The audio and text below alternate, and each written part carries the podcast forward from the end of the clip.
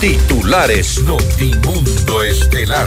La noticia, La noticia inmediata. inmediata.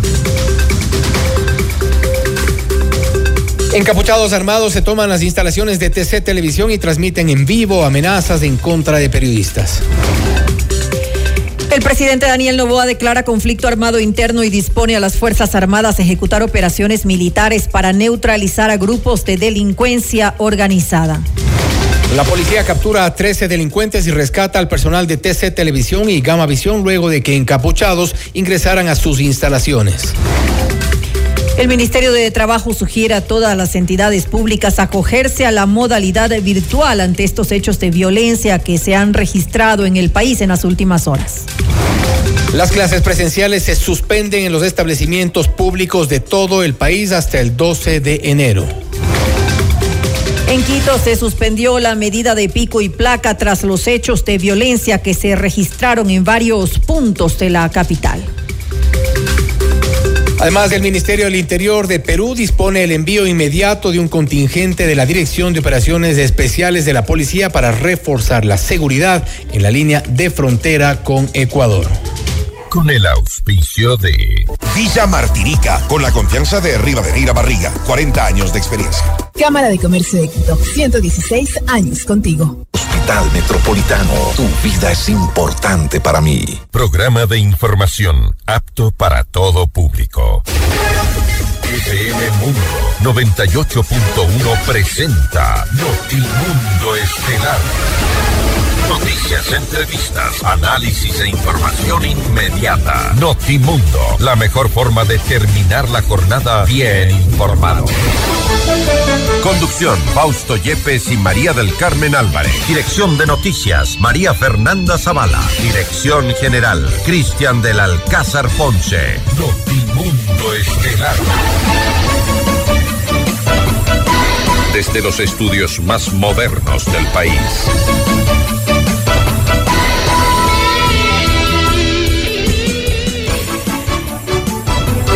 Iniciamos con la información, hacemos un recuento de los hechos ocurridos durante esta jornada. Esta tarde las instalaciones de T C Televisión en Guayaquil fueron tomadas por un grupo delincuencial minutos antes de que arrancara un programa. El terror que vivieron los trabajadores del medio televisivo fue transmitido en señal abierta a nivel nacional, en vivo. La policía llegó a las instalaciones del canal para finalmente detener a algunos de los delincuentes y evacuar al personal del medio televisivo. Hasta el momento se desconoce la cantidad de personas que habrían resultado heridas y no se ha informado eh, con seguridad si el control se ha retomado por eh, completo, pero la pantalla que transmitió todos los hechos registrados en vivo se quedó con un fondo negro en una zona oscura del set.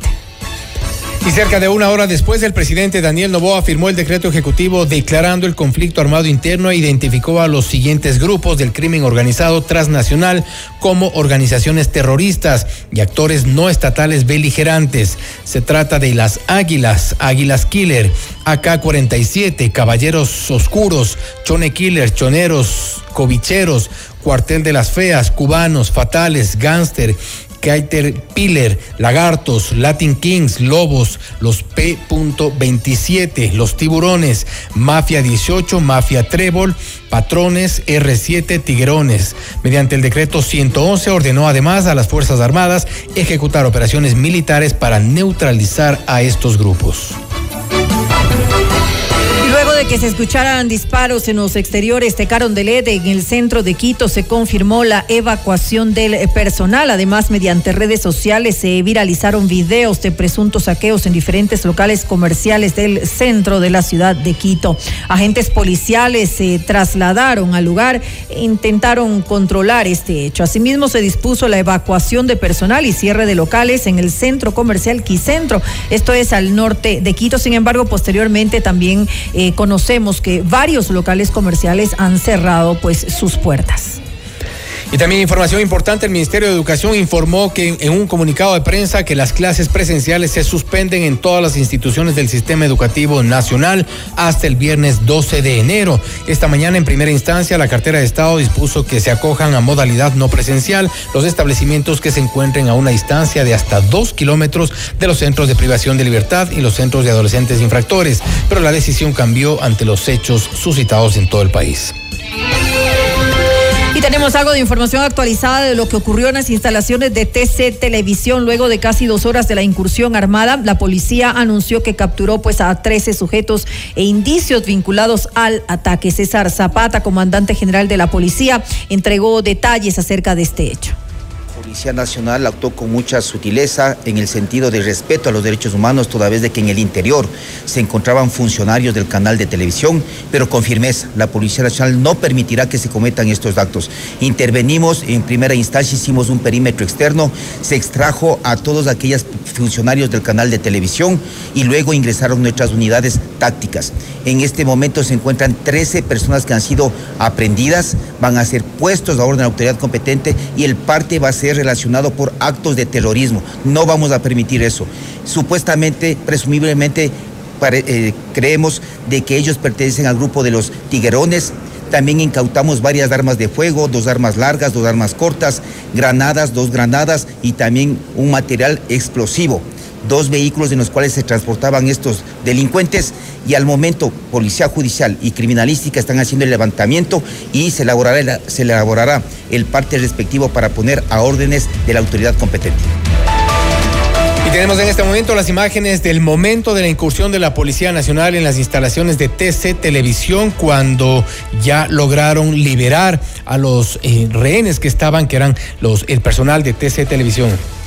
Tenemos ahí las imágenes, el momento que la policía ingresa al set de televisión que estaba eh, tomado inicialmente por parte de los delincuentes y que fue transmitido esto en vivo, el momento en el que ocurría esta, esta incursión de este grupo delictivo. En este momento la policía ingresa y logra liberar a quienes estaban ese momento en calidad de rehenes y también eh, neutralizar a los delincuentes. Se refiere a doce delincuentes de lo que se sabe que estaban, eh, que lograron ser neutralizados por parte de la Policía Nacional. Debe ser, haber sido uno de los momentos más de más alivio para quienes estaban ese, ese momento en sí, calidad de secuestrados. Sí, imagínate, sin, sin lugar a dudas, esto es algo que no tiene precedentes en nuestro país. También de lo que conocemos, el comandante general de la policía han dicho que los armados que ingresaron justamente a T C Televisión van a ser acusados de terrorismo. Así que esperemos pues que, que, que, que, que se tomen las medidas necesarias y que no se vayan a, a escapar de la cárcel, pues, porque ya... Hay que ver también qué ocurre con ¿Qué los ocurre, jueces, pues? Con las uh-huh. autoridades del sector justicia, que tanto, tantas explicaciones nos deben. Y por su parte también Roberto Izurieta, secretario de Comunicación de la Presidencia, informó que a esta hora se realiza una reunión del Consejo de Seguridad Pública y del Estado. Esto fue lo que dijo. El presidente Daniel Noboa, así... ha firmado el decreto número ciento once. El decreto en el artículo tres dice lo siguiente: disponer la movilización e intervención de las Fuerzas Armadas y Policía Nacional en el territorio nacional para garantizar la soberanía e integridad territorial contra el crimen organizado transnacional, organizaciones terroristas y los actores no estatales beligerantes, conforme a lo expuesto en el presente decreto ejecutivo. En este momento también el presidente de la República acaba de convocar a una sesión extraordinaria del Consejo de Seguridad del Estado. Este Consejo aglutina a los tres poderes del Estado, los cuales se encuentran aquí en el Palacio de Gobierno. Al final de la reunión tendremos un pronunciamiento acompañado del ministro de Defensa y la ministra de Gobierno. Antes de pasar a la reunión, quiero en primer lugar agradecer a la Policía Nacional por un operativo muy valiente, muy profesional, de extremado, de extremado peligro, donde el primer objetivo era, como corresponde, salvaguardar la vida de los funcionarios del Canal diez. Tras los hechos de violencia registrados en el país, la Dirección General de Aviación Civil dispuso a todos los operadores aeroportuarios que fortalezcan los controles de acceso a las instalaciones de los aeropuertos, áreas públicas y alrededores. Esto para precautelar la seguridad del personal aeronáutico, aeronaves y pasajeros. Esta disposición se da luego de que el presidente Daniel Noboa emitiera un decreto ejecutivo con el cual reforma el estado de excepción vigente y reconoce la existencia de un conflicto armado interno. Y el ambiente de terror provocado por grupos criminales provocó que distintas universidades públicas y privadas en Quito, Guayaquil y Cuenca suspendieran sus actividades presenciales y enviaran a los alumnos a clases virtuales. En el caso de la Universidad de Guayaquil, la medida se mantendrá vigente hasta el doce de enero. Lo propio en la Pontificia Universidad Católica del Ecuador, con sede en Quito, sin definir una fecha para retornar a la presencialidad. La Escuela Politécnica Nacional instruyó a sus alumnos a clases virtuales hasta el doce de enero, aunque sus funcionarios regresarán a sus actividades normales este miércoles. La Universidad de Cuenca señaló que por prevención las actividades se suspenden hoy, pero la modalidad para el transcurso de la semana se conocerá en las próximas horas.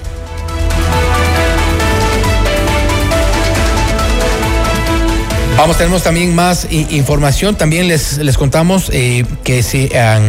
Eh, eh, Se circulan más imágenes sobre el operativo de rescate de los funcionarios de T C Televisión, imágenes que ya circula la Policía Nacional. Son los trece detenidos eh, y estamos ya en este momento ahí con las imágenes del resto de los eh, operativos. El momento en el que rescatan a la gente que sale de T C Televisión, quienes estaban eh, de rehenes en las instalaciones, quienes se pudo ver en las imágenes en el set de televisión. También eh, ha subido una eh, imágenes de cada uno de ellos. Se ve, muchos de ellos son jóvenes, se ha dicho, está esa información también por confirmar, jóvenes que no llegarían a los dieciséis años, que estarían, que fueron parte y son parte de quienes están detenidos y ahora mismo, eh, como nos comentaba María del Carmen, procesados por parte de la Fiscalía y ha anunciado que será como por el delito de terrorismo. Esperamos que las autoridades eh, cumplan y pues ejerza todo el peso de la ley contra quienes han. Es lamentable lo que tú decías, ver cómo ver cómo jóvenes están siendo pues utilizados por estas eh, bandas eh, delictivas eh, y ellos, imagínate, el futuro del país, están eh, involucrados. Ahora eh, están con organizaciones criminales en lugar de eh,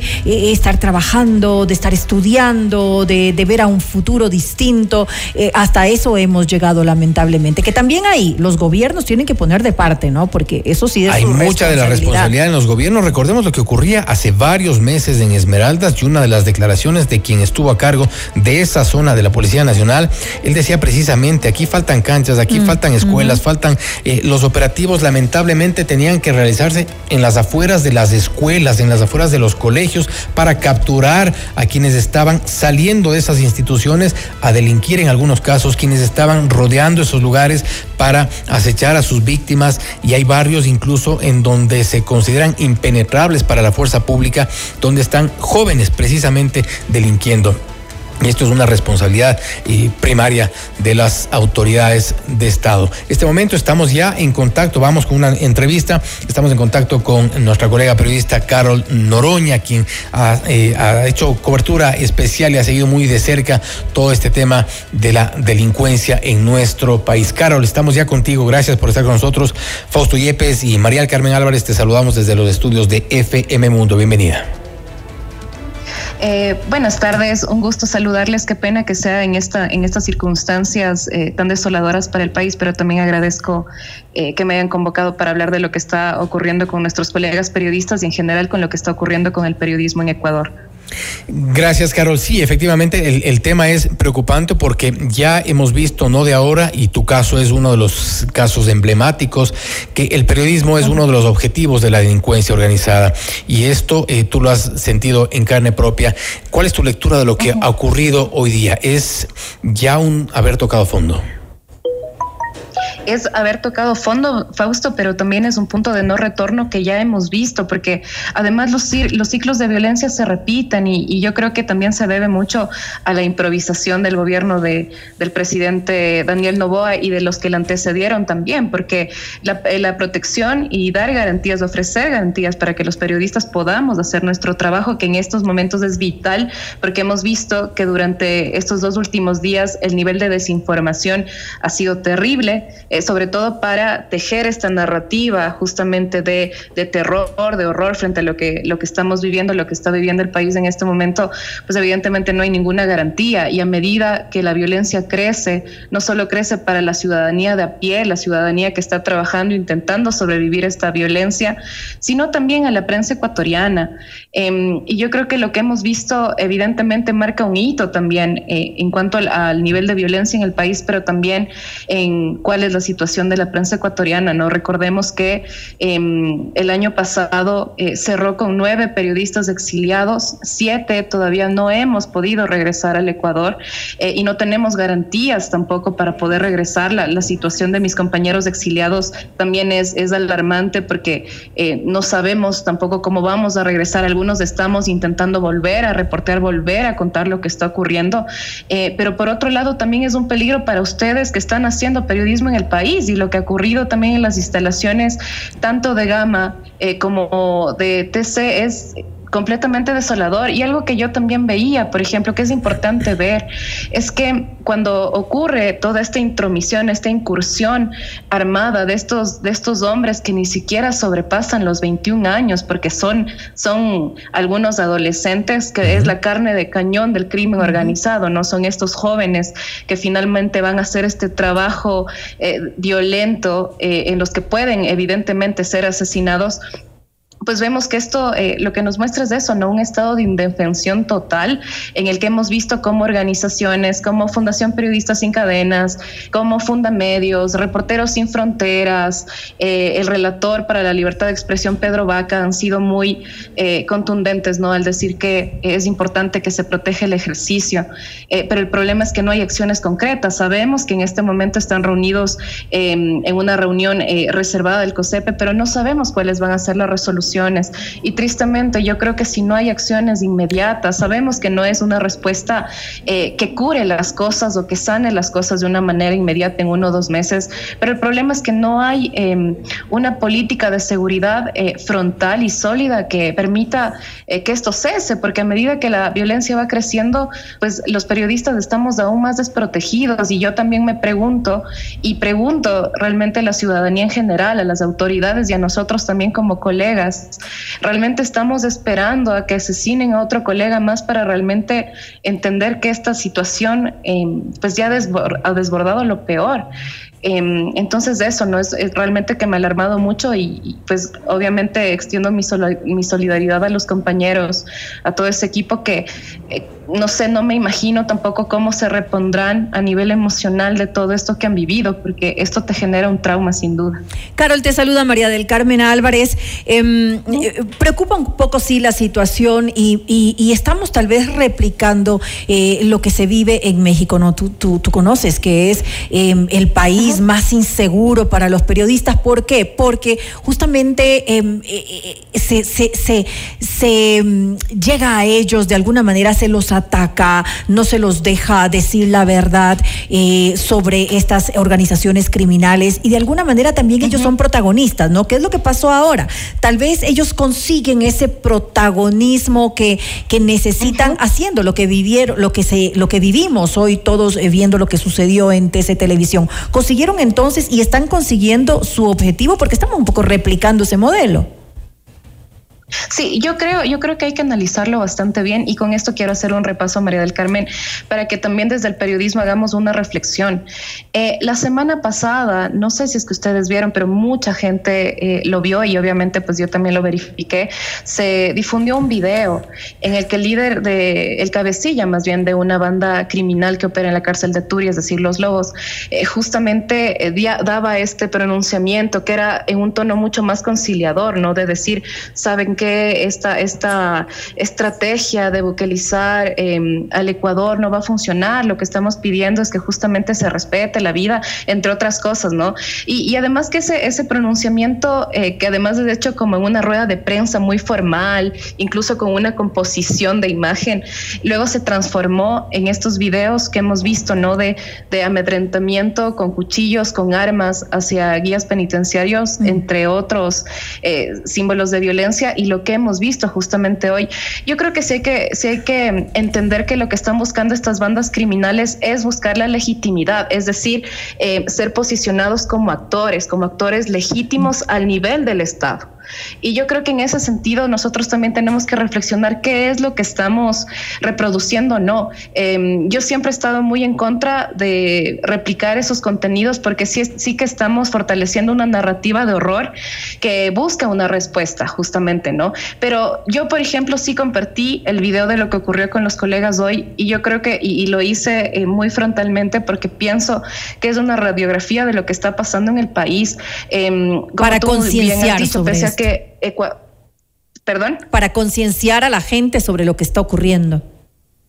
Lo que pasa es que es grave, exactamente, y además que hay un proceso de deshumanización de los periodistas. Tú tienes una familia, Fausto tiene una familia, uh-huh. yo también tengo una familia, y lo que estamos intentando es informar. A veces la gente podría decir que para qué estamos los periodistas, pero somos más necesarios justamente cuando vemos que se replican un montón de noticias falsas, que lo único que buscan es justamente instaurar una, un nivel de conmoción que además ya, está, ya, ya existe en el país. Uh-huh. Entonces yo creo que esto debe ser un llamado. Tristemente nos ha tocado eh, viralizar este, este, estos videos, esto que muchas personas eh, hemos visto, no solo, eh, bueno, en este momento yo no estoy en Ecuador, pero tanto en Ecuador como en otros países, eh, para realmente hacer un llamado incluso a la, comuni- a la cooperación internacional y a las organizaciones internacionales para que giren el rostro y miren lo que está pasando en Ecuador, porque no es menor, esto es insólito, y esto lo hemos visto replicado en otros, eh, en otros países hermanos como México o Colombia, eh, en donde evidentemente no se, no se eh, implantó una estrategia de seguridad eh, sólida, porque pues hasta ahora siguen siendo países muy peligrosos, y pues tristemente yo no soy optimista. Yo creo que la situación va para peor, y lo que hemos hablado con nuestros colegas también exiliados es que el exilio se va a seguir replicando, y este tipo de amenazas aún más. Pero sí que tenemos que ser conscientes de eso, de que estas bandas narcocriminales están buscando una legitimación uh-huh. que nosotros no les podemos dar. Ahora bien, este Carol, ¿cuál es esta línea que no deberíamos eh, como periodistas sobrepasar? Tú mencionabas el hecho que yo, yo he visto uh-huh. opiniones divididas en cuanto a circular ese video del momento de la incursión de estos eh, criminales en el set de televisión. Si bien es cierto, eso era al, al mismo tiempo transmitir un mensaje que ellos querían dar, de tomarse unas instalaciones, uh-huh. de tomar al, al, al periodismo, uh-huh. a la prensa como objetivo, también eh, no podemos evitar mostrar algo que es una realidad, que es hasta donde hemos caído. Es y evidente. Ta- y, uh-huh. es, y esa evidencia también ha servido, sin duda, para dar un sacudón a las autoridades y que reaccionen, porque muchas veces las autoridades no reaccionan si no hay esta suerte de, de tendencias y de réplica de lo que está ocurriendo, de una realidad. Sí, completamente. Y yo, yo por eso decía hace un momento que yo jamás he estado de acuerdo con, eh, más allá de, de analizar cómo están haciendo los comunicados las bandas criminales, que la conclusión que yo he tenido justamente es esa, ¿no? De buscar legitimación, de buscar ser una voz eh, que sea tomada en cuenta al nivel del Estado. Y, y eso es bastante grave, porque yo creo que eso se ha hecho muchísimo, ¿no? Comenzando por esta simple divulgación de estos panfletos, que muchas veces incluso no son hechos por las propias bandas, sino por otros sectores, que yo creo que no, no hemos eh, aprendido todavía a discernir eh, muy bien eh, quiénes están detrás de esos, de esos denunciados. Pero es lo que tú decías, yo también pensaba y, y luego decía, realmente lo que, lo que se necesita tristemente es que se espectacularice, porque si hay un proceso también de espectacularización de estas imágenes para que realmente haya una respuesta, y no debería ser así. Pero en este caso yo también eh, lo dije y también lo publiqué, a mí sí, se, sí me pareció necesario necesario que esas imágenes se vean para que vean realmente eh, el estado de permeabilidad eh, del crimen organizado. Y como te decía, a mí lo que más me sorprendía es que no, no vemos de estas personas con fusiles A K cuarenta y siete como tienen las prisiones. Estamos viendo a jóvenes que tienen más bien armas eh, un poco más artesanales y que finalmente fueron detenidas de estas personas. Estas personas ya están ahí y hemos podido ver sus rostros también. Eh, Entonces, finalmente, yo creo que yo creo que esto sí ha sido un llamado y yo creo que sí era necesario. No estoy legitimando que se publiquen más eh, comunicados o pronunciamientos de estas personas, porque lo que sabemos es que están buscando eh, una reacción o una provocación, incluso un chantaje nacional, que es muy difícil además detectar cuando tienes un Estado e instituciones que están permeadas a todo nivel. Eh, pero sin duda que, tristemente, para el nivel de, de, de impasividad que hay frente a la realidad de los periodistas ecuatorianos, esto era necesario, y tanto tú como yo hemos visto que esto se ha generado reacciones a escala mundial, y creo que ojalá eh, a partir de esto que ha sido tan doloroso, que, que seguramente para los colegas será tan traumático con todo lo que estamos viviendo, sea también eh, un, un eje para que realmente eh, vean lo que está pasando en Ecuador, porque no podemos nosotros resignarnos a esta política de silencio en el que nos, en el que en algún momento las bandas narcocriminales nos digan qué es y lo qué es lo que podemos publicar y lo que no podemos publicar, el tamaño de la foto, el tamaño de la nota, como ocurre mu- muchas veces en varios sectores de México, Colombia, sino también que nos unamos todos como comunidad periodística a exigir que se nos garantice la vida, porque incluso, no estamos pidiendo privilegios, sino la vida. Incluso desde la política se nos quiso decir por varios años qué publicar y qué no, incluso en qué tamaño, por en qué supuesto, cantidad. Por Entonces, supuesto, porque precisamente... las amenazas, sí. Estamos totalmente de acuerdo, venimos de gobiernos autoritarios y de gobiernos que también se vendían como demócratas y pues ya vemos en qué terminó. Para Entonces, eso el ejercicio... Todos los, todos los gobiernos tienen, tienen políticas que han sido muy cuestionables. Para eso el ejercicio periodístico responsable creo que es la justa medida. Estamos precisamente para evaluar y, y tomar la justa medida de qué publicar, qué no publicar, siempre con responsabilidad, siempre contrastando, y eso es creo que lo más importante también, además seguir eh, fuentes oficiales. Carol, nuevamente te agradezco. Agradecemos mucho por haber estado con nosotros y pues siempre, como siempre, eh, mucho cuidado, tomar las precauciones del caso y siempre solidarios también con lo que ocurre a nuestros periodistas que han tenido que abandonar el país para poder tener mejor, mayor tranquilidad. Lamentable, pero eso es nuestro país. Carol, nuevamente gracias. Muchísimas gracias, Fausto, y también yo creo que solo me robo un minutito más para decir esto, y es que eh, muchos de nosotros hemos querido seguir eh, la información oficial, tristemente el silencio de las autoridades es ensordecedor y por eso también hemos tenido que recurrir a fuentes reservadas eh, a través de las cuales hemos podido contar lo que está ocurriendo a través de las cárceles, y esta es una exigencia porque el, de, el, el acceso a la información pública es un derecho y no solo para los colegas y para los periodistas para poder informar, sino también para una ciudadanía informada. Formada. Eso, Fausto, muchísimas gracias. Gracias a ti nuevamente, Carol. Lo que dice es totalmente cierto, es increíble como quienes estamos en algunos de los chats eh, oficiales demandamos casi con desespero información por parte del S N A I, información por parte de la Secretaría de Comunicación, por parte de la Presidencia, y a veces es imposible, tres, cuatro, cinco, seis horas después, recién con un comunicado de cosas que ya han sido publicadas, que ya han sido evidencia por parte incluso de gente que está haciendo ejercicio periodístico en las calles. Vamos con más Más información. Esta es una cobertura especial de F M Mundo y NotiMundo.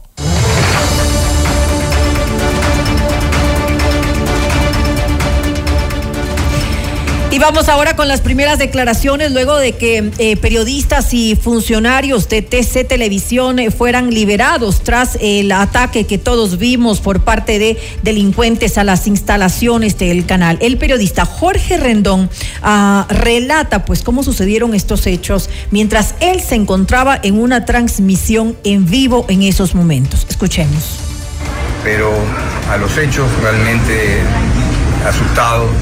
Estábamos en vivo, justamente yo estaba en vivo con Vanessa Pileya, mi compañera Vanessa y yo, eh, dando las noticias eh, después del noticiero, cuando, cuando a las dos de la tarde con diez minutos o algo así, escuchamos que había una pelea, pensamos que era una pelea que había afuera en el estudio, en los pasillos, pero no fue así.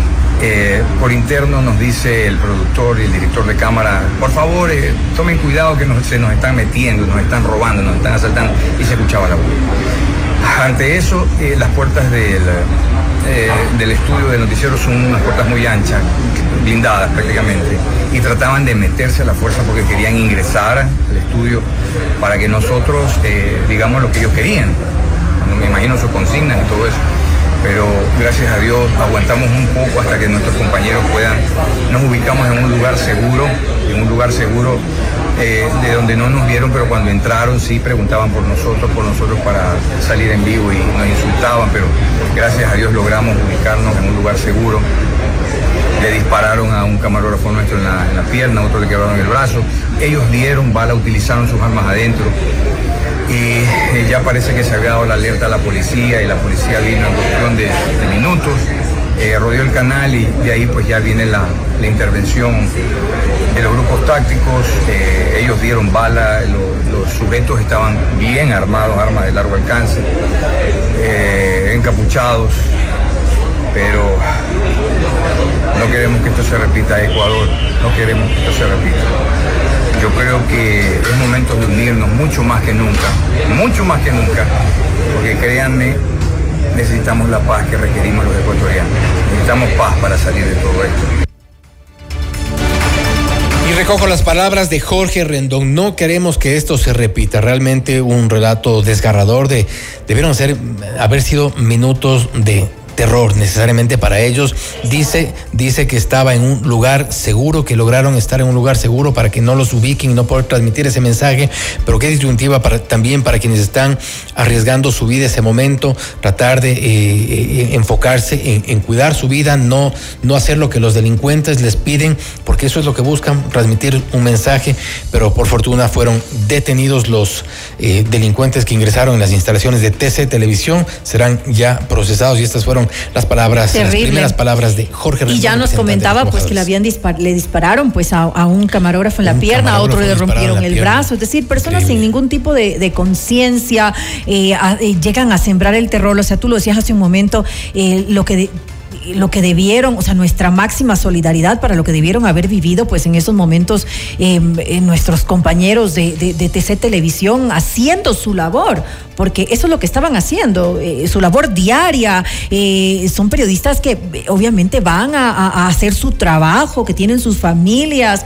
eh, esto no puede darse, de, de, no puede volver a repetirse. En no puede país. volver a repetirse y también de paso un, un, un aplauso para quienes en Guayaquil se han, han, han estado en transmisiones constantes, hemos tenido incluso contactos con muchos de ellos durante esta transmisión especial, quienes nos han relatado lo que ocurrió en Guayaquil en varios sectores, disparos, amenazas, eh, y, y han cubierto esta, estas noticias muy a riesgo de sus vidas, que es increíble lo que está pasando en nuestro país. En este momento hacemos ya contacto, estamos con el doctor Ricardo Morales, exdirector de Rehabilitación Social, para hablar sobre esto que ha desatado lo que vivimos hoy en día en Ecuador, la crisis carcelaria, una crisis que no ha podido ser controlada desde hace varios años. Hoy es un evento más lamentable, quizá el más grave que hemos podido vivir en el país, pero hay quienes advierten que podrían ser días peores. Esperamos que eso no ocurra. Ricardo, gracias por estar con nosotros. Fausto Yepes y María del Carmen Álvarez, te saludamos desde los estudios de F M Mundo. Bienvenido. Gracias. Buenas tardes, María del Carmen. Buenas tardes, Fausto. Un saludo afectuoso a la ciudadanía y mi solidaridad con ustedes, los periodistas, ante el riesgo que conviven día a día.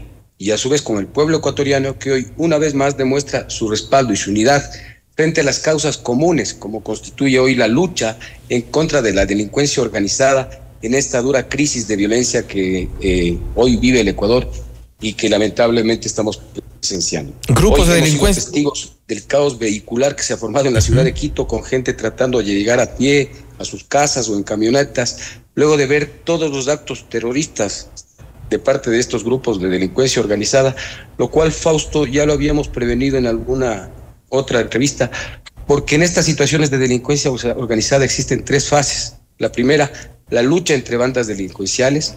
La segunda, que se refiere a la disputa entre bandas delincuenciales contra el Estado. Y la tercera, que hoy padecemos, que es las bandas delincuenciales afectando a la sociedad civil con incendios de vehículos, eh, incendios de gasolineras, amenazas de coche bomba, la toma de rehenes en un canal de televisión, el ingreso de delincuentes a una universidad en la ciudad de Guayaquil. Es decir, dentro de ese caos que hemos vivido, también hay que resaltar y hay que felicitar la actuación de la Policía Nacional en el hecho que ha sido hoy en T C Televisión, porque esa actuación célere, operativa, y que llegó con éxito al tener como resultado que ninguno de los funcionarios del canal salió con heridas y menos aún lamentar eh, muertes. Esto, lógicamente, debe ir acompañado el día de mañana de decisiones judiciales que deben, sin ningún reparo, ratificar estas estas que esperamos que sea así. Pero Ricardo, hay detonantes para lo que ha ocurrido, por ejemplo, y esta, hablamos de lo ocurrido eh, pocas horas antes, eh, la fuga de alias Fito por un lado, después ya comienza con esta revuelta en Riobamba, se fuga eh, Fabricio Colón Pico, recapturado eh, pocos días antes, y en condiciones en que nuevamente la justicia tiene algo que ver en estos en, en este tipo de, de decisiones, y me refiero por ejemplo al caso de Colón Pico. ¿Cómo regresa a una cárcel en la que estuvo ya mucho tiempo, en la que evidentemente tú conoces el, el sistema de rehabilitación social, se generan, quieran o no, ciertos afectos entre guías penitenciarios en un caso con algunos de los reos que tienen además poder y además poder económico, eh, y regresa allí donde su escape fue sencillo aparentemente? Así como se felicita las actuaciones de la policía o de los agentes penitenciarios cuando cumplen su labor, ¿no es cierto?, en el operativo de hoy en T C Televisión, también hay que ser críticos cuando no se actúa con esa eficiencia. Y si ya conocíamos que anteriormente existió la fuga de Fito de la penitenciaría, es inconcebible que hoy en la madrugada se le haya trasladado a un centro de mínima seguridad como el de Riobamba a Colón Pico, donde se tendrá alrededor de unos veinte agentes penitenciarios o policiales para resguardar la seguridad del centro. Entonces, para mí, por sentido común, al tratarse de una persona que se presume amenaza a autoridades a través del caso Metástasis, se debió, sin mayor análisis, habérselo trasladado a un centro de máxima seguridad en uno de los regionales o a La Roca, que es uno de máxima seguridad especial. Entonces resulta, por lo, decir lo menos, incomprensible que se haya, luego de todas las situaciones que vivimos el día de ayer con el tema de Fito, hoy no hayamos tomado las precauciones necesarias por parte de las autoridades penitenciarias, tanto locales, De, de responsables del traslado, como nacionales, en este caso de los, del director del S N A I, para resolver en minutos una situación que por sentido común y lógica tenía que hacerse. Ahora, a, aparte de incomprensibles y negligentes, sino cómplices en algunos casos, las actuaciones de ciertas autoridades habría que revisarlas también, porque ya vemos y tenemos a un procesado, Pablo Ramírez, exdirector del S N A I, que, como hemos repetido en este espacio, lo hemos tenido sentado acá mintiéndonos durante varios meses hablando de la crisis carcelaria, cuando ha sido eh, precisamente uno de los eh, interlocutores, según se revela en los chats de Leandro Norero. Y son estos, entonces, estas actuaciones negligentes, por decirlo menos, los detonantes de la crisis que hoy vivimos, porque el problema nace en las cárceles y se reproduce y se contamina para el resto del país. Sin lugar a dudas, es decir, son varios factores que tenemos que unir para vivir lo que hoy vivimos. El tema de infraestructura, el tema de hacinamiento, el tema de corrupción, ¿cierto?, el tema de falta de una clasificación penitenciaria, la falta de un modelo de gestión penitenciaria. Y se suma esto que era Vox Populi en muchos aspectos. Yo fui parte de la Comisión de Pacificación y nosotros denunciamos el hecho de que por qué razón, por ejemplo, a los líderes o a las cabecillas, a los cerebros de las, eh, de las cárceles de, del país, no se los derivaba a los de máxima seguridad, en este caso a La Roca, ¿no? Porque nosotros como autoridades o las autoridades en su tiempo podían tomar las decisiones y que hubieran podido ser efectivas. Pero en la realidad, cuando vemos que hay un caso como el de Metástasis, en el cual vemos que quien era el director del S N A I es decir, el director de todos los centros de privación de libertad del país, tanto adultos uh-huh. como adolescentes, y posteriormente es el jefe antinarcóticos, es decir, manejaba todo el ámbito referente al narcotráfico y a las cárceles. Entonces, aquí vienen muchas explicaciones de por qué razón el Estado no tiene el control de los centros de privación de libertad, ni en el interno, y menos aún en el externo, porque lógicamente si nuestras autoridades máximas están dando beneficios penitenciarios a líderes del, del calibre de Norero, entonces, ¿cómo podíamos nosotros tener un control de los centros de privación de libertad? Considero que más bien es el momento, ya que se ha decretado un, un, de, eh, un momento importante, diría yo, por cuanto se está determinando que hay un conflicto interno en, en nuestro Estado.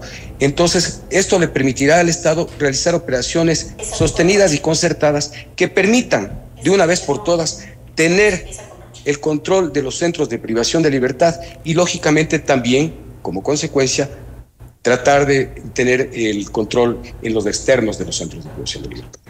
Increíble lo que ocurre en nuestro sistema penitenciario. Eh, eh, vamos a, a cerrar esta entrevista. Gra- gracias a Ricardo Morales. Gracias, Ricardo, por haber estado con nosotros. Estamos con María del Carmen. Sí, María del Carmen. Así es, vamos en estos momentos con eh, Francisco Rocha, que nos acompaña. No sé si ya se encuentra junto a nosotros para eh, poder un poco comentar cuál es la situación que hemos eh, vivido en estos eh, momentos. Realmente algo sin precedentes eh, que ha eh, ocurrido en nuestro país. No sé si me avisan de producción. Ya estamos con él en línea. Francisco, es. ¿Cómo estás? Te saluda María del Carmen Álvarez.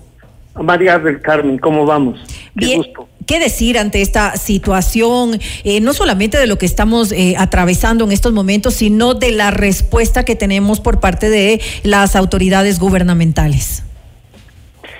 María Caridad, Fausto, buenas tardes. María del Carmen. Buenas noches. María del Carmen, perdón, siempre, siempre estoy cambiándote de nombre y tantos años de conversar. Pero bueno, así es. Lo, lo, lo que estaba eh, pensando es, nos han usado a la prensa desde hace varios años como objetivo para transformarse en noticia.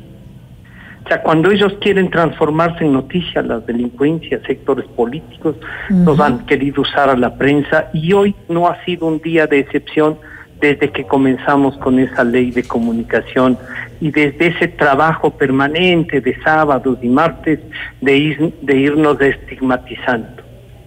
No puede ser que el Ecuador tenga tres salidas. La una, el aeropuerto Olmedo de Guayaquil, el Sucre de Quito y las playas. Eso no puede ser. La autoridad tiene que responder. Y obviamente no podemos seguir dilatando una respuesta que no nos hable de un Estado fallido, sino que nos hable de un Estado en donde los periodistas, que hemos sido convertidos en objetivo, podamos ejercer nuestro trabajo. Los medios de comunicación tengan garantías para que sus trabajadores, que son periodistas y otros técnicos, puedan seguir ejerciendo su trabajo. Lamentablemente... Lamentablemente este discurso eh, contra los periodistas viene hace muchos años y, y, y, y lo sabes, eh, en, en el cual obviamente se ha sembrado esto de que de que se eh, de que se cambia la verdad, de que nosotros estamos tal vez orientados hacia a determinados eh, partidos o, movimi- o, o, o tal vez eh, eh, tipos de pensamiento, pero eso no es así. Tal vez en, eh, falta eso por parte de las sociedad, entender cuál es el, el papel del verdadero periodista, ¿no? Porque obviamente, como en todo, encontramos eh, periodistas eh, eh, que, que, que no son, eh, eh, que, que, que no eh, desarrollan su trabajo de, de forma honesta, pero... pero la mayoría, yo diría, eh, lo que buscamos es simplemente informar a los ciudadanos, eh, eh, eh, concienciar sobre la situación actual. Tal vez se ha sembrado eso y, y, y justamente por ese motivo estamos viviendo los periodistas esto. María del Carmen, esto es consecuencia de este casi, casi un discurso de odio frente a la prensa. Yo no critico a los periodistas que quieren ser voceros, militantes, y quieren ser altoparlantes, pero que nos digan así, así que es. No usen el, el periodismo como tal. En el ejercicio de su profesión pueden ser relacionistas públicos de quien quieran, Y eso, bueno, eso ya deben responder. Pero también hay una cosa que hay que decirle a la ciudadanía. No todo lo que está en redes sociales, no todo lo que asoma en el Twitter, en, en el Facebook, en to, no todo eso es comunicación. Esos son instrumentos tecnológicos que usan incluso los delincuentes para emitir eh, determinados mensajes. La prensa, aquellos que a veces nos denominan como los tradicionales, la prensa, la radio, la televisión, que tienen ya sus páginas electrónicas para que tengan una información a la ciudadanía verificada, que tiene contraste. Y eso no significa que no tenga el periodismo de opinión una posición frente a cada uno de los hechos que pasan.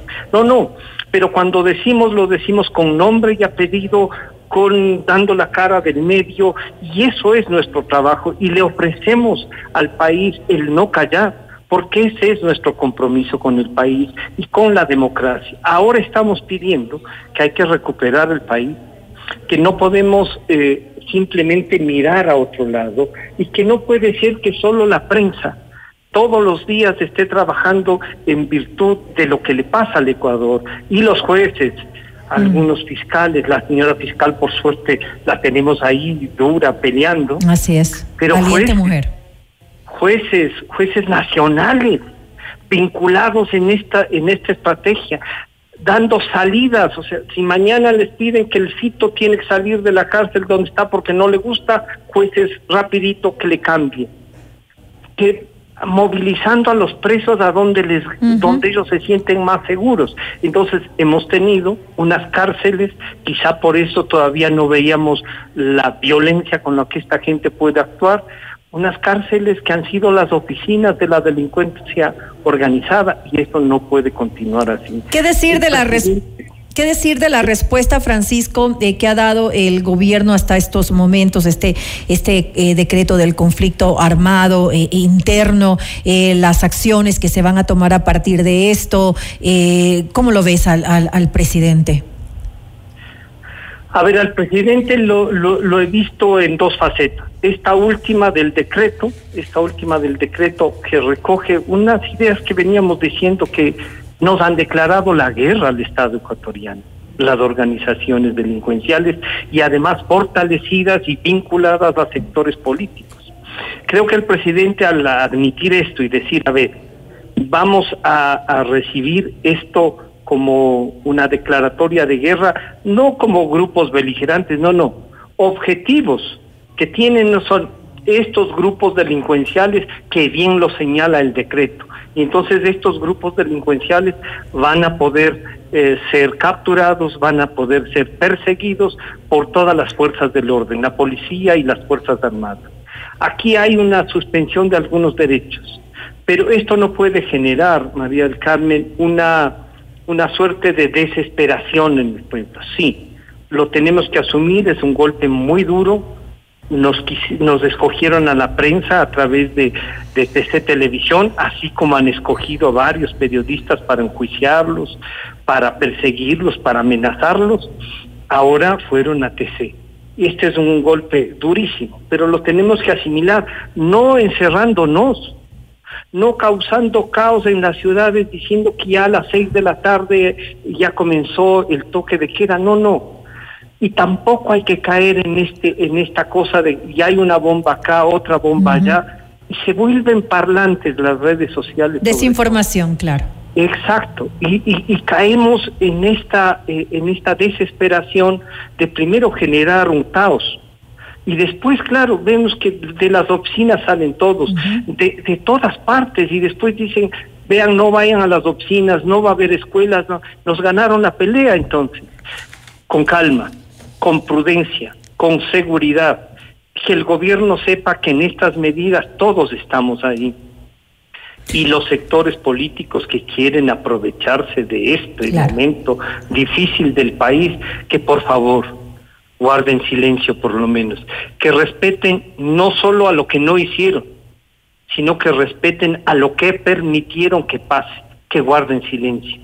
Ahora, Francisco, este Fausto Yepes te saluda. Buenas Fausto. noches. Eh, la, la situación sin duda es muy complicada y las acciones del gobierno de momento han sido aplaudidas. Ya da cierta tranquilidad ver el patrullaje y las fuerzas armadas en varios sectores del país. Eso da cierta tranquilidad, pero hay quienes advierten que la, el, el, lo peor no ha pasado y eso de alguna forma sí genera preocupación y desde la comunicación nos genera una mayor responsabilidad también sobre el filtro que tiene que tener la información, pero a la par peleamos con la falta de información oficial por parte de las autoridades de gobierno. Comentábamos en una entrevista anterior con Carol Noroña esa dificultad que tenemos de acceder a las fuentes oficiales.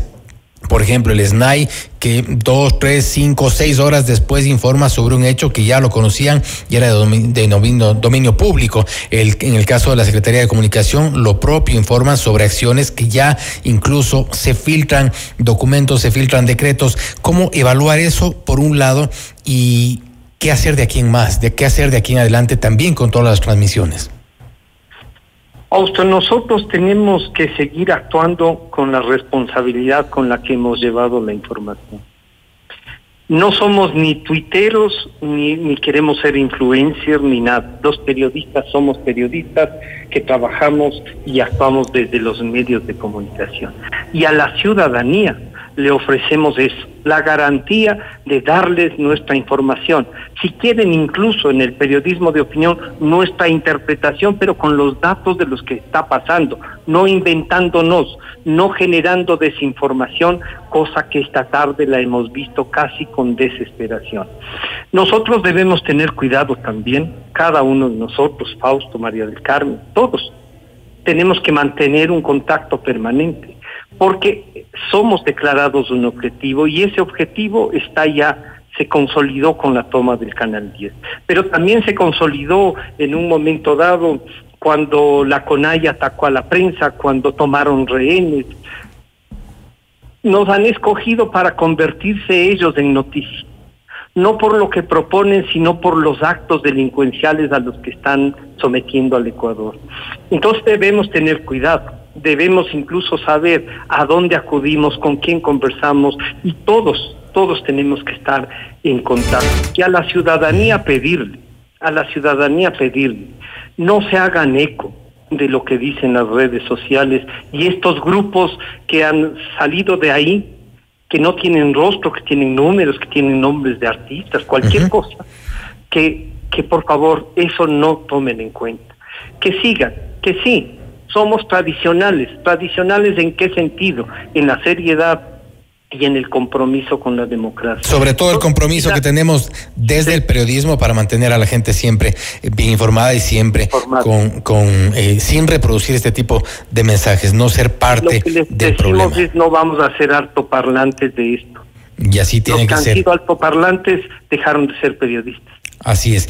Francisco, nuevamente gracias por haber estado con nosotros. Interesante gracias la visión. Gracias, eh, Fausto y María del Carmen. Sobre gracias. esta crisis. Gracias nuevamente. Ha sido Francisco Rocha, analista, eh, sobre, hablando sobre esta crisis y también la participación, el papel del periodismo en este tipo de eh, crisis. La crisis que ha vivido nuestro país sin precedentes eh, en cuanto a la, a la violencia. No ser, esto, eh, no ser nosotros como periodistas los portavoces de estos mensajes, pero sí transmitir la información y a la vez demandar, como es nuestra obligación por parte de las autoridades, la información oficial. Vamos a ver, este momento tenemos declaraciones ya del alcalde de Quito, Pavel Muñoz, sobre eh, eh, lo, la, las acciones tomadas también desde la capital. Esta es una cobertura especial de F M Mundo y NotiMundo.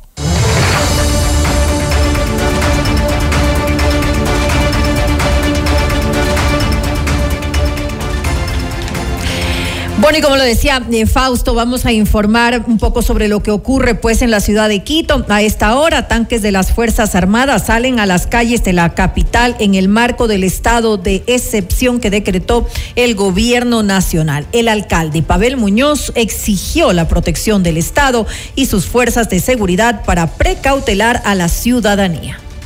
Hemos pedido, por ejemplo, militarización en algunos casos. Metro de Quito, ustedes pudieron ver las imágenes, pero claro, Tenemos presencia de, eh, en algunas horas estuvo, estuvieron presentes efectivos eh, militares, eh, hoy no están en la misma proporción que en la mañana, hemos pedido que se restaure esta presencia, eh, y son cosas que también exigen el, eh, el desarrollo de los acontecimientos. Eh, eh, eh, hoy puede estar una zona sensible, pero en una hora más tarde otra, por lo tanto también corresponde mover recursos de una zona de la ciudad a otra, porque tengo a empresas a las que le estoy pidiendo que en ningún caso dejen eh, eh, sin atender su servicio, y estas son cosas que hacemos para que la gente en estos momentos complicados también tenga la ciudad y brindándole los servicios necesarios sin ninguna novedad. Y atención ante la grave crisis de inseguridad que atraviesa el país, el Consejo de la Judicatura informó que coordina para que las Fuerzas Armadas militaricen las unidades judiciales y además y demás dependencias de la función judicial. Esto sería parte de las acciones que las autoridades de la Judicatura iniciaron para precautelar la seguridad de usuarios, servidores y la infraestructura. La Dirección General de la Judicatura dispuso a las direcciones provinciales del órgano de gobierno, administración, vigilancia y disciplina de la función judicial que apliquen los protocolos de seguridad y protección vigentes para toda la institución. Y el Ministerio de Educación anunció medidas tras la serie de hechos violentos que han ocurrido en Ecuador entre la noche del lunes ocho y martes nueve de enero. La cartera de Estado dispuso la modalidad virtual de clases en ciertos establecimientos educativos, especialmente aquellos cercanos a los centros de privación de libertad del país. Además, informó que sus direcciones distritales coordinan con la policía y las gobernaciones para determinar el posible riesgo en las instituciones educativas. Y el Ministerio de Trabajo exhortó a las instituciones públicas y privadas a adoptar mecanismos para salvaguardar la integridad física y el bienestar de los trabajadores. Además, sugirió a las empresas que, de acuerdo a sus necesidades, hagan uso de la modalidad de teletrabajo siguiendo los lineamientos establecidos por el Ministerio. El Instituto Ecuatoriano de Seguridad Social dispuso a todos los servidores de unidades médicas y administrativas que sus funciones eh, lo permitan acogerse a la modalidad de teletrabajo hasta nueva disposición. Los directores de las unidades médicas deberán garantizar la normal atención de los servicios médicos, señala el documento firmado por María Fernanda Roldán, directora nacional de Servicios Corporativos. El Ministerio de Relaciones Exteriores de Perú emitió un comunicado en el que señaló que el gobierno condena enérgicamente los actos de violencia ocurridos hoy en el Ecuador. Así, al mismo tiempo, el Ejecutivo convocó este martes a una reunión urgente de ministros para analizar la situación. Por su parte, el ministro del Interior, Víctor Torres Falcón, dispuso el envío inmediato de un contingente de la Dirección de Operaciones Especiales de la Policía de ese país para reforzar la seguridad en la línea de frontera con el Ecuador. Hasta aquí nuestra cobertura especial sobre este día de crisis, un día que ha puesto eh, lamentablemente en vilo a todo nuestro país, a toda la ciudadanía. Se inició con esta, con algunos de los atentados que hemos eh, podido reportar en varios sectores del país. Posteriormente, esta incursión de los encapuchados en las instalaciones de T C Televisión, y hemos llevado una transmisión continua sobre todo lo que ha ocurrido en los distintos lugares del país, con entrevistas, reacciones y por supuesto también las versiones oficiales por parte de las autoridades. Una transmisión ininterrumpida que ha sido eh, posible gracias a todo el equipo de F M Mundo. Aquí tenemos a todas las personas trabajando, nuestro equipo periodístico también, eh, siempre preparado para tenerles bien informados. María del Carmen, un día complicado, difícil, pero esperemos que las cosas vayan tomando su curso nuevamente. Así es, sin lugar a dudas ha sido, ha sido una jornada muy eh, complicada para todos, eh, viviendo pues esta situación. Sin embargo, pues es importante eh, lo que hemos dicho ya en varias ocasiones a la ciudadanía, que mantenga la calma. Eh, no hay tampoco eh, por qué eh, sembrar el terror en estos momentos, porque de nada ayuda. Hay que mantener la calma, ponerse por supuesto a buen resguardo eh, para pues eh, protegerse, y sobre todo lo, lo hemos también eh, dicho, eh, mantenerse informados por vías oficiales. No hay que creer tampoco todo lo que aparece en las redes sociales. Lamentablemente muchas personas eh, cuando Cuando ven esta información, eh, creen absolutamente todo lo que están eh, revisando en las redes sociales, y, y, y en muchas ocasiones son eh, informaciones informaciones falsas, alteradas, eh, desactualizadas. Es decir, eh, si tiene que informarse, les pedimos que lo hagan por fuentes oficiales para que sepan exactamente qué es lo que está ocurriendo en el país en estos momentos. Y por supuesto, nuestro equipo periodístico está permanentemente contrastando la información, también recabando información por parte de estas fuentes oficiales. Usted puede estar conectado con nuestras redes sociales y nuestras plataformas. En X estamos como arroba NotiMundo Este, en Facebook recuerde que nos encuentra en NotiMundo y también puede descargar nuestra aplicación en la App Store y Google Play como F M Mundo noventa y ocho punto uno. Hasta aquí nuestra transmisión especial, volvemos mañana y siga nuestras redes sociales y toda nuestra programación en F M Mundo. Hasta mañana. Gracias por su atención. F M Mundo noventa y ocho punto uno presentó NotiMundo Estelar. Noticias, entrevistas, análisis e información inmediata. Notimundo, la mejor forma de terminar la jornada bien informado. Conducción, Fausto Yepes y María del Carmen Álvarez. Ingeniería de sonido, Mauro Olivo. Producción F M Mundo Live, Javier Merino. Coordinación y redacción, Fernanda Utrera. Redacción y redes sociales, Daniel Ocaña, Esteban Cislema. Dirección de noticias, María Fernanda Zavala. Dirección general, Cristian del Alcázar Ponce. Notimundo Estelar. Se prohíbe la reproducción total o parcial de este programa sin previa autorización de F M Mundo. Notimundo Estelar, con el auspicio de Villamarítica, con la confianza de Rivadeneira Barriga, cuarenta años de experiencia. Cámara de Comercio de Quito, ciento dieciséis años contigo. Hospital Metropolitano, tu vida es importante para mí.